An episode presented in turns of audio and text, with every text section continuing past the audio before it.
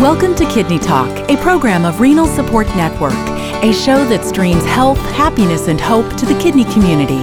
You can download all Kidney Talk shows from iTunes and find a variety of resources to help you navigate this illness at rsnhope.org. Please welcome your host, Lori Hartwell, who has lived with kidney disease since the age of two. Well, welcome to Kidney Talk. Today we're going to be speaking about a very important topic, and it's sleep disorders in people who have chronic kidney disease.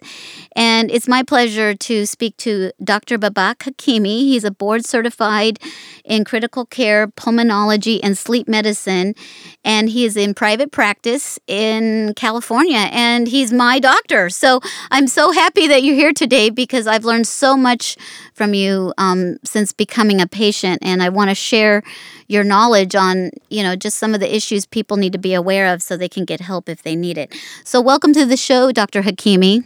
Uh, thank you very much. Pleasure. So, tell us how you became interested in, you know, this field of medicine. Um, so I initially started. I'd like to feel a medicine after I did some volunteering uh, in terms of being help, being able to help patients. So after I did my uh, internal medicine and pulmonary critical care, uh, within pulmonary, you do see a lot of patients with sleep disorders, mainly obstructive sleep apnea.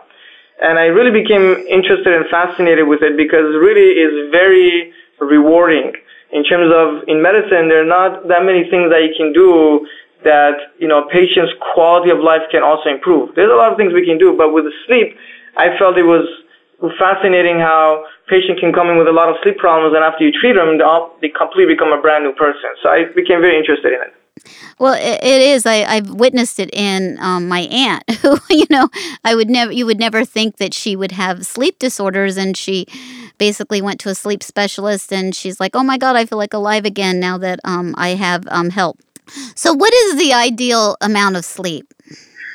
So the ideal of sleep is, on average, is recommended that we should get uh, seven hours of sleep. Obviously, this is in patients between 18 and let's say 64 and 65 years old. And, uh, you know, it's average. So there means some people who will need less sleep and there are some people who may need more sleep. But on average, we recommend seven hours.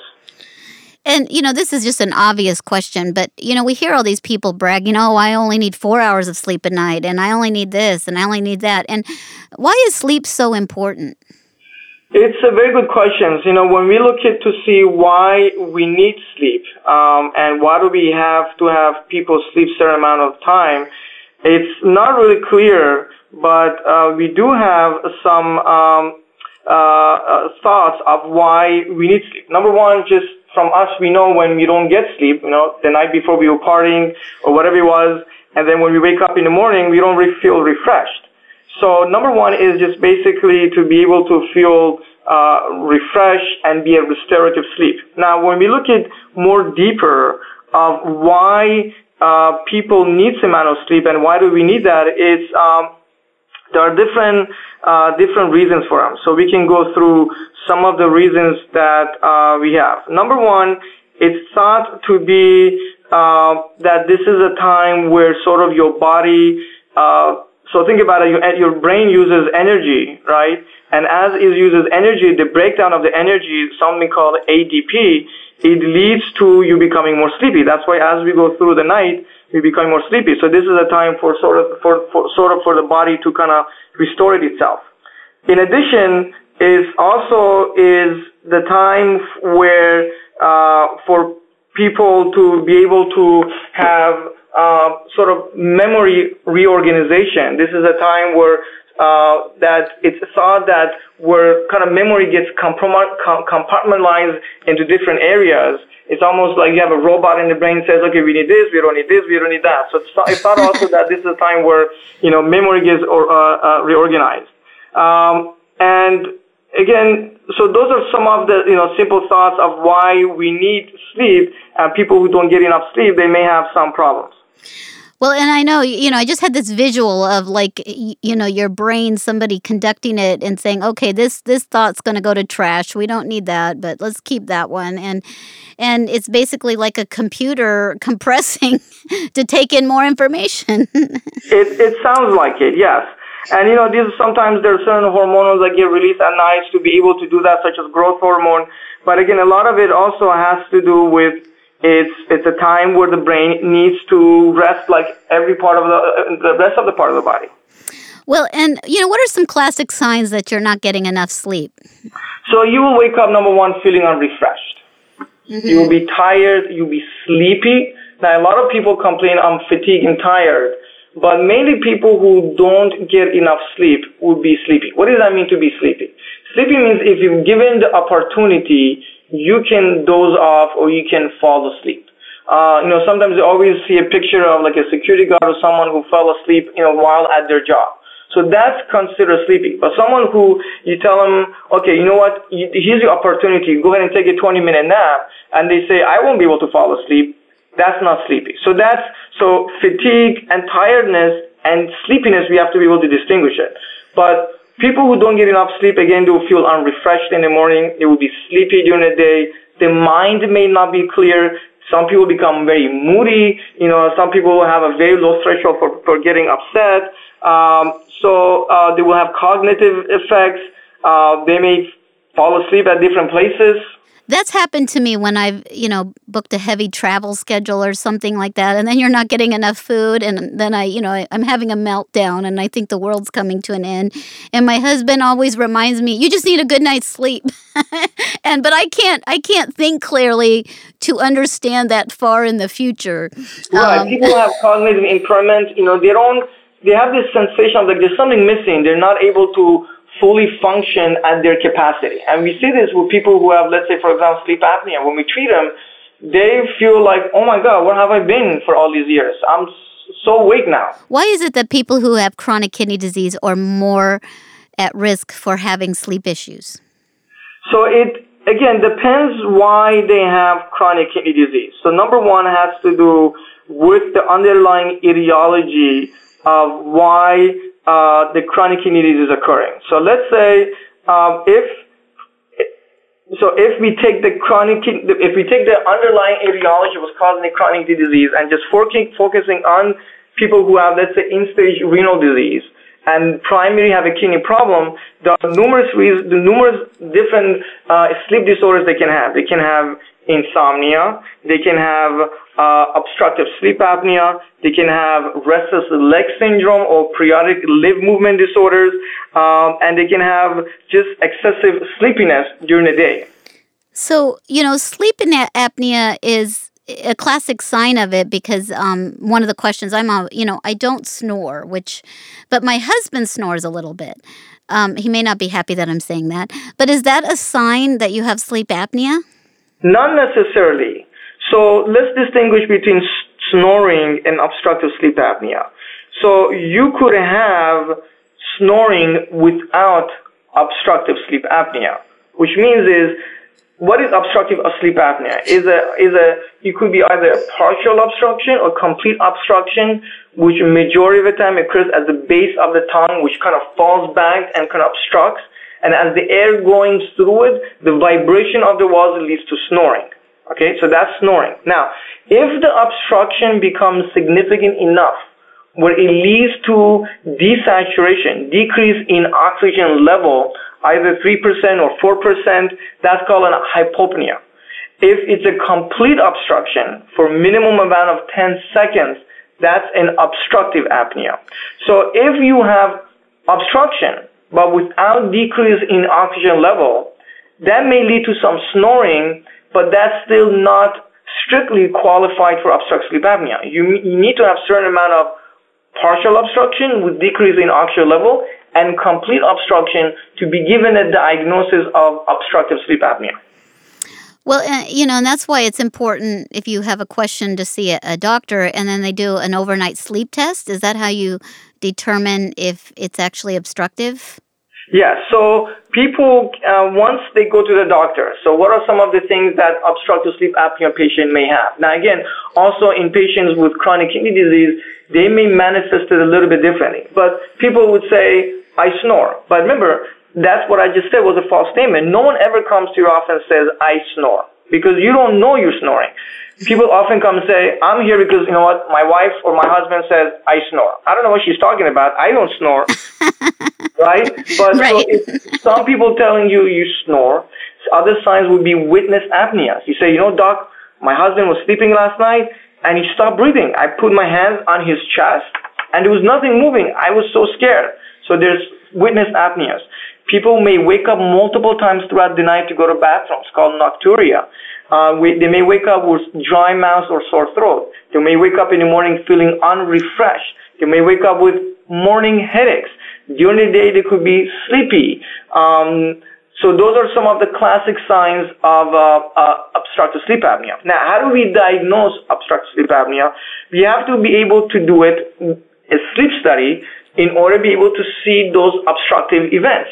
There are different types of sleep testing that we can do. There are home sleep studies and there are in-lab sleep studies. What is the difference?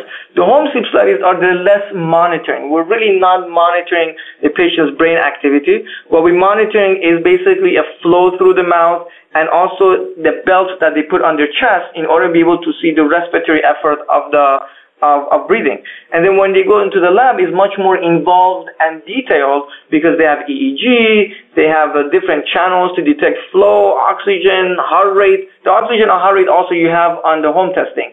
Uh, uh, oxygen, heart rate, different belts. You also have an EMG to be able to detect movements, which actually in patients with chronic kidney disease, that's one of the most important things because a lot have periodic limb movement, which can lead to sleep interruptions.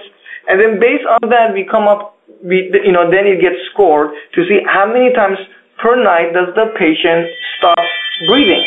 Based on that number, then we come with a index, which is called the apnea hypopnea index. And there's different severity of sleep apnea, and then for, based on that, patient gets evaluated for treatment. Well, and you mentioned um, periodic leg movement and restless leg syndrome, and I know that um, you know, I had some restless leg syndrome. And so basically how that interrupts your sleep, it's a different cause causing the the restless leg or the periodic leg movement, but it also it just wakes you up and you never get a full night. Is, that what you're saying of uh, you're not you're never getting a full night of sleep? Right. So the restless leg syndrome is basically is an urge to move your legs, sometimes could be the hands, which occurs mainly at night. Uh, it's worse with rest and it gets better with movement. That is, a clinical, restless leg syndrome is a clinical diagnosis. So if someone has that, that is a restless leg syndrome. Uh, periodically movement, um, it mainly occurs, um, it also is an involuntary jerky movement of legs, sometimes could be of the arms, which mainly occurs during sleep. Patient may report nocturnal awakenings because they're moving their legs, or more they cannot. You know, the, uh, more commonly, uh, their bed partner would say, you know, you keep move, you know, you keep jerking your legs, or keep hitting me, or you know, they feel uncomfortable, and that mm, some people uh, they're symptomatic from it because if they keep interrupting their sleep in the middle of night, uh, they will wake up in the morning feeling unrefreshed because even though they didn't wake up, they may have micro arousals, uh, which can be seen on an EEG, uh, uh, which the patient may, may themselves not feel it, but they will just feel during the day not feeling refreshed. Whereas the restless leg syndrome mostly is initiating sleep. You know, they, they just can't lay steady in bed. They keep have to move this urge. They have this sort of a urge like there's something, sometimes we call it a creepy crawling sensation in their leg where they have to keep moving it um, and that kind of kind of prevents them from falling asleep. Um, when I was on hemodialysis, I had a lot of restless legs, like they wanted to bounce. And you know, thank you for explaining that because it's it's really your your legs want to keep moving, and it's a medical diagnosis and need to get treatment. But one of the things that you know happens is you know you like to sleep during hemodialysis if you're in the center and then um, you find yourself not being able to sleep at night and your whole schedule's off. Can you explain a little bit about why it's so important to have a schedule of sleep? Right. So that takes us to insomnia, which is very common in patients with um, uh, chronic kidney disease or end-stage renal disease hemodialysis. Actually, that is one of the most common symptoms in terms of sleep disorders and that can at least it, it can increase mortality. There are different causes of insomnia that can occur in patients with uh, uh, ESRD, end-stage renal disease, such as restless leg syndrome, periodic limb movement disorder, sleep apnea, metabolic factors such as sometimes uremia, anemia, hypercalcemia. They may have bone pain. They may have itching or pruritus. Uh, they also could be depressed, right? Mm-hmm. Um, and also they could be have very poor sleep hygiene. I think that's what more what we're getting into, and uh, and the frequent napping that occurs during dialysis. So the way some I describe to explain to my patients is that Imagine that your body needs a certain amount of sleep in a 24 hour period. Let's say in this case we say seven hours. So if you are giving some of that sleep back to your body or sleep debt back to your body during dialysis, which let's say on average is three, four hours, when you go home, your body doesn't really need that much sleep. So you're going to sleep three, four hours. So then people complain, hey, doc, I only slept four hours at night. But yes, you slept four hours that night, but you also slept two, three hours during the day. So you're really giving your body back the amount of sleep that your body needs. So it's very important to have, yes, a, a set schedule of the time going to bed and the time getting out of bed to have a very good sleep hygiene. And what those does, it creates a very uh, a, a, a good environment for sleep. Well, and you know, it, it's it's so important because I would find myself getting frustrated because I would, you know, sleep during treatment, and then, um, you know, and then when I even did home dialysis, I was like, you know, bored. So I'm like, well, I might as well take a nap. And then you go to bed at night and you can't go to sleep, and you sit there and just toss and turn, and and you really should just get up and do something till you're tired but you lay there and you know count sheep and think of all the things you're not doing so it, it can lead to depression too Absolutely. and and when i um, got transplanted too can you talk a little bit about um, medication because uh, i started taking some of the transplant meds and uh, you know steroids being one of them and you know, it just made it difficult to go to sleep because I have to take them right before I go to bed. Um, I have to take them in the morning and at night. And I do take my steroid in the morning, but they can cause you to be a little hyper. Absolutely. I mean, just going through the kidney transplant by itself, you know, we often see this at patients post surgery. They go home and because in the hospital their night and day is completely shifted, they have pain from surgery, so they go home and they're not able to fall asleep. Forgetting about for a second about the, the medications they take, just the fact that uh, the surgery itself and they will not be able to fall asleep at night, it creates a sleep behavior or sleep association at their house with sleeping. What happens is this. So patients post surgery goes home, is not able to fall asleep. So people who don't fall asleep, what do we often do?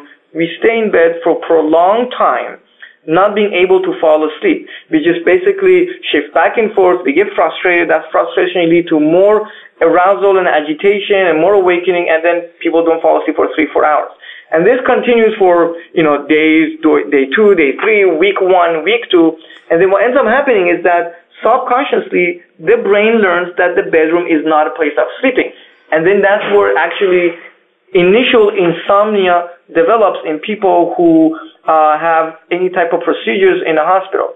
Because you, if you look at some people who are what I call them like amazing sleepers, as soon as they walk into the bedroom, they start yawning. Before they put their head down, they already fall asleep. Why? Because the sleep for them didn't begin when they put their head down in the bedroom. Sleep for them started the moment they took a step into the bedroom because the brain kind of associates and says, hey, this is sleep area. Like when we go on a vacation, kind of, and the brain kind of turns itself off. And all the things within the body that activates you and prevents you from falling asleep kind of shuts down. So by the time you get to your bed, you already done 20% of the work that the body needs to do to help you go to sleep. So people post kidney transplant or any kind of surgical thing because when they go home, they have this sleep behavior, they don't fall asleep. Medication, obviously, prednisone is an activating drug and some people have a very severe reaction to it, some people less. But it's very common when people go on certain medications uh, to not being able to fall asleep at night. Well, one thing I learned is I I put my cell phone into it in another room when I go to bed because if I have my phone by my bed, um, you know, I'll get distracted. And you know, it's a common practice now that people go to uh, go to sleep with their cell phone. Can can you talk about how damaging that can be? So yes, so you know, your mind has to be able to distinguish between living room, dining room, kitchen, and a bedroom. So if we basically turn our bedroom into our dining room or living room where we watch TV, this is where we talk, this is where we eat, this is where we use our cell phone, all of these kind of, first of all, takes that effect that we talked about away. Number two, cell phones have lights. Lights are activating to our brain. So by having a cell phone in our hands constantly, that kind of activates our brain saying that, hey, you know, you need to stay awake. So it is, it is a, it's not conducive to an appropriate sleep. Um, it is great idea to leave the bedroom for sleeping only, and everything else you kind of take it out of the bedroom. Well, and you know that's that's good advice because I I roomed with a friend of mine once, and she literally had her cell phone under her pillow. And I'm like, how do you sleep when you hear the texts and you know you get up and answer it in the middle of the night? Um, it, it was a disaster because she was tired. Um, uh, people who have kidney who are on dialysis often have a lower hemoglobin, and it's just basically they have a hemoglobin around 10 and and hemoglobin perfuses oxygen so can that play a role in having difficulty sleeping you know, anemia by itself, because of the oxygenation, uh, would not be causing the uh, the sleep disorders. But anemia has been known to cause sleep problems in uh, people with chronic kidney disease, but the, the physiology of it is a little bit different. Uh, for example, if someone is anemic and is really iron deficient, iron deficiency uh, can lead to uh, limb movement disorder or uh, uh, um, I'm sorry, restless leg syndrome or periodic limb movement disorder. And there was, you know, some studies associating anemia also with insomnia. Uh, but I don't think it's because the oxygen saturation or oxygen delivery, but it's more because you have anemia because you have kidney disease and there's, uh, you know, combination of things that are happening. Well, and it's it's you know it's interesting you say that because you know we have such a chemical imbalance with you know taking iron supplements or needing you, know uh, ESAs, all kinds of different things. We're we're manipulating our chemistry, and of course that's going to impact our sleep. Um, that makes sense. Uh, what about over the counter medication like Benadryl and Nyquil and you know, do you suggest that those be taken for long term, short term? I mean, I know people who take Tylenol PM all the time, and uh, you know, how does that impact your body? So, I mean, that's a very qu- good question. You know, number one, whenever we take a drug, especially if someone is post-transplant or is taking other medications, we have to make sure those medication doesn't interact with other drugs that we're taking. And you know, Tylenol is is very common to have an overdose because think about it, someone may take three, four Tylenol during the day because they have headaches, but you know, they don't count, you know, they don't count how much Tylenol they've taken, and then they take a big NyQuil dose at night for sleep, and that can put them at danger for having a Tylenol overdose. So they have to be very careful about medication we're taking. In terms of, you know, sleep, you know, having a good sleep hygiene, having a good going to bed at the same time, waking up at the same time, uh, those are most more powerful uh, and also one more thing, I'm sorry. Uh, and also not laying in bed awake for prolonged period of time, coming out of the bedroom when they cannot fall asleep, doing something that is dull and boring and go back to bed. Those are, will be more powerful and fix better sleep than taking medications. People take Benadryl and combination of Tylenol and different things that are antihistamines to help them sleep. My worry with those are is that sometimes it leads to drowsiness in the morning and that drowsiness in the morning, if someone is going to get up and drive, it makes me nervous. Uh, some people, you know, they can't function in the morning. So I would be cautious about what their, what drugs to take at night uh, in term, to, to help them with sleep. And you mentioned Benadryl because when I was a, a child, I mean, ben, I take 25 milligrams of Benadryl and I am so sleepy. And on certain occasions, I've had to have 50 milligrams with a treatment. And it, it, it, it lingers for days in my body and I'm grouchy and I'm tired and you know, I remind my friends that Benadryl used to be a prescription medication when I was younger. And, you know, you take any of these medications, you have to be worried if they're over the counter or prescription medication. So, would the same ring true for um, prescription sleep medication? Absolutely. You know, pres- prescription drugs, you know, there's a reason they're prescription because they can have more effects than something that might be over the counter. So, you know, in my sleep practice, I try to minimize amount of sleep medication that I give. Um, and the reason for that is, is number one, you know, people get dependent on them. There's the hypnotic dependency. Then they stop working because they need a bigger dose. So really, in a, in, in a sleep world, uh, you have, I look or we try to look for the underlying cause and try to see if we can fix the cause. There are certain cases that we cannot. There's sometimes you just can't. And then you use chemical med- medications in order to sort of imbalance that, to try to balance that problem. But, you know, it's, I would try to use medication as a last resort. When should people seek medical help? When you know you mentioned some of the the reasons of not sleeping properly in the beginning, and what kind of doctor should they seek? Because you know, I, I when I went to see you, I learned so much about sleep and oxygen and different aspects of care that I hadn't been aware of, and I've been in the, you know, medical space my entire life. So it's really important to get a specialist in this area if you have issues. So can you talk a little bit about that? I think, you know, anybody who has insomnia, and again, with any medical condition, the sooner you attack it, the easier would be to fix it. So anybody who uh, you know cannot sleep, let's say after a week or two or whatever it might be, it's good to get to seek help. Or sometimes there's a lot of good information. As much as I'm against reading online, but there are good information about sleep hygiene, sleep restrictions, and different sorts. If you see those things are not working, simple sort of like you know a troubleshooting, then I would seek help if someone, let's say, for example, for a few days, you know, an acute something happens, they need a little bit of sleep aid of a Benadryl or, you know, something from the, from the doctor they get, fine. For a few days, if you want to use it, fine. But if you notice that, you know what, it's been week two, week three, I'm dependent on this medication. Without this medication, I cannot fall asleep. I think they need to seek help. And they should look to see which doctors will do cognitive behavioral therapy uh, to be able to try to fix sleep rather than just prescribe more medication. There are sleep psychotherapists that that's what they do is basically try to help people with uh, insomnia. There are doctors who trained in sleep, who board certified in sleep that can help. Uh, so those were the do- kind of doctors that I would seek for. When I find when I start reading a book and I guess there's two ways. If it's really exciting, I don't want to put it down. But if it's kind of mediocre, it makes me fall asleep. and what's the psychology behind that? And if um, is it good to hear a bedtime story to help you go to sleep at at the end of the night? So you, you brought up a very fascinating point. So basically, you know, your body needs to sleep.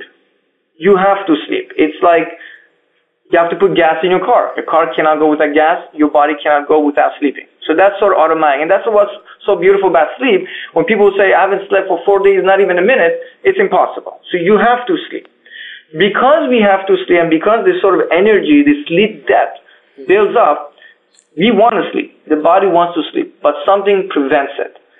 So one of the biggest things that prevents it is us. Our brain is activated. We're, we're annoyed about our job we're worried about our family. We're worried about the bills that we have to pay. We're worried about the certain tests we have tomorrow. That worry activates your body. That activation prevents you from falling asleep. When you read a book that is boring, what are you doing? You're sort of turning off all the things in your body that are activating you, right? Now, once you turn off all the things that are activating you, your power, your sleep debt is so strong that kind of whoosh, it's called a flip-flop switch. It puts you to sleep. And that's why you could be watching a certain movie or reading a book and you have no idea which part you actually fell asleep.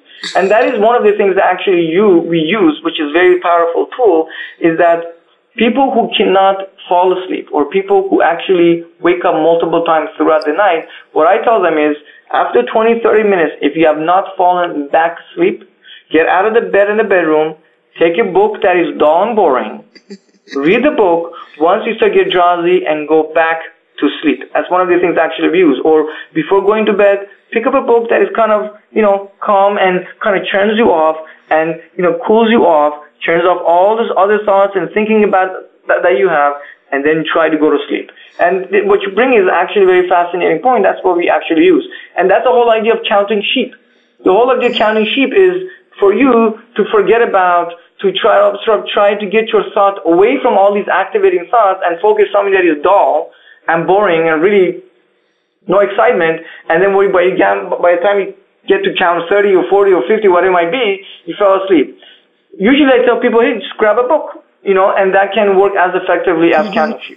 Well, and one thing that trick that I do is I have a notepad by my bed because I get all of the, uh, you know, I, I have this moment of clarity where I think of all the things I need to do and I get really inspired about, oh my God, this is a great idea. And I just write it down very quickly because it's, or my mind will just wander the whole night about that idea unless I write it down and then I can rest. And then I also learned that I cannot drink caffeine after lunch. Right. I, something switched for me a few years ago. I used to be able to drink caffeine anytime, any day, have a coffee before I go to bed. And if I have little a little inkling of caffeine in the afternoon, I will be staring at the ceiling all night. And you know, just being aware of what you eat and drink because it can really impact your sleep. Absolutely. And that's what I tell people. Some people say, I've been drinking coffee all my life. But what I tell them is now you have a change in your body system. Mm-hmm. People who have insomnia, they always have a propensity for insomnia. Then something happens and throws them over the edge. Till you kind of bring them down, they still will, will be an insomniac. So yes, for 10 years this worked. But now you got a major surgery, a major event happen in your life that kind of threw you over the edge. Now anything that you do, the coffee, the prednisone, can activate your brain and prevent you from falling asleep that makes so much sense and you know i value you so much in you know all i've learned and all that you've helped me with um, my care and it is sometimes it's so simple and we make it so complicated but just uh, you know following some basic sleep hygiene facts that you mentioned can make all the difference. So I, I, really appreciate you, Dr. Hakimi, for taking your time out of your very busy schedule to help educate um, people who have kidney disease. So thank you. Thank you very much for having me. Appreciate it. Thanks for listening to Kidney Talk, a program of Renal Support Network. Please make sure to find us on Facebook or sign up for our newsletter at rsnhope.org. Kidney Talk is intended for informational purposes only. It is not intended to be a substitute for professional medical advice, diagnosis, or treatment from your physician. Always seek the advice of your own healthcare provider regarding your medical condition.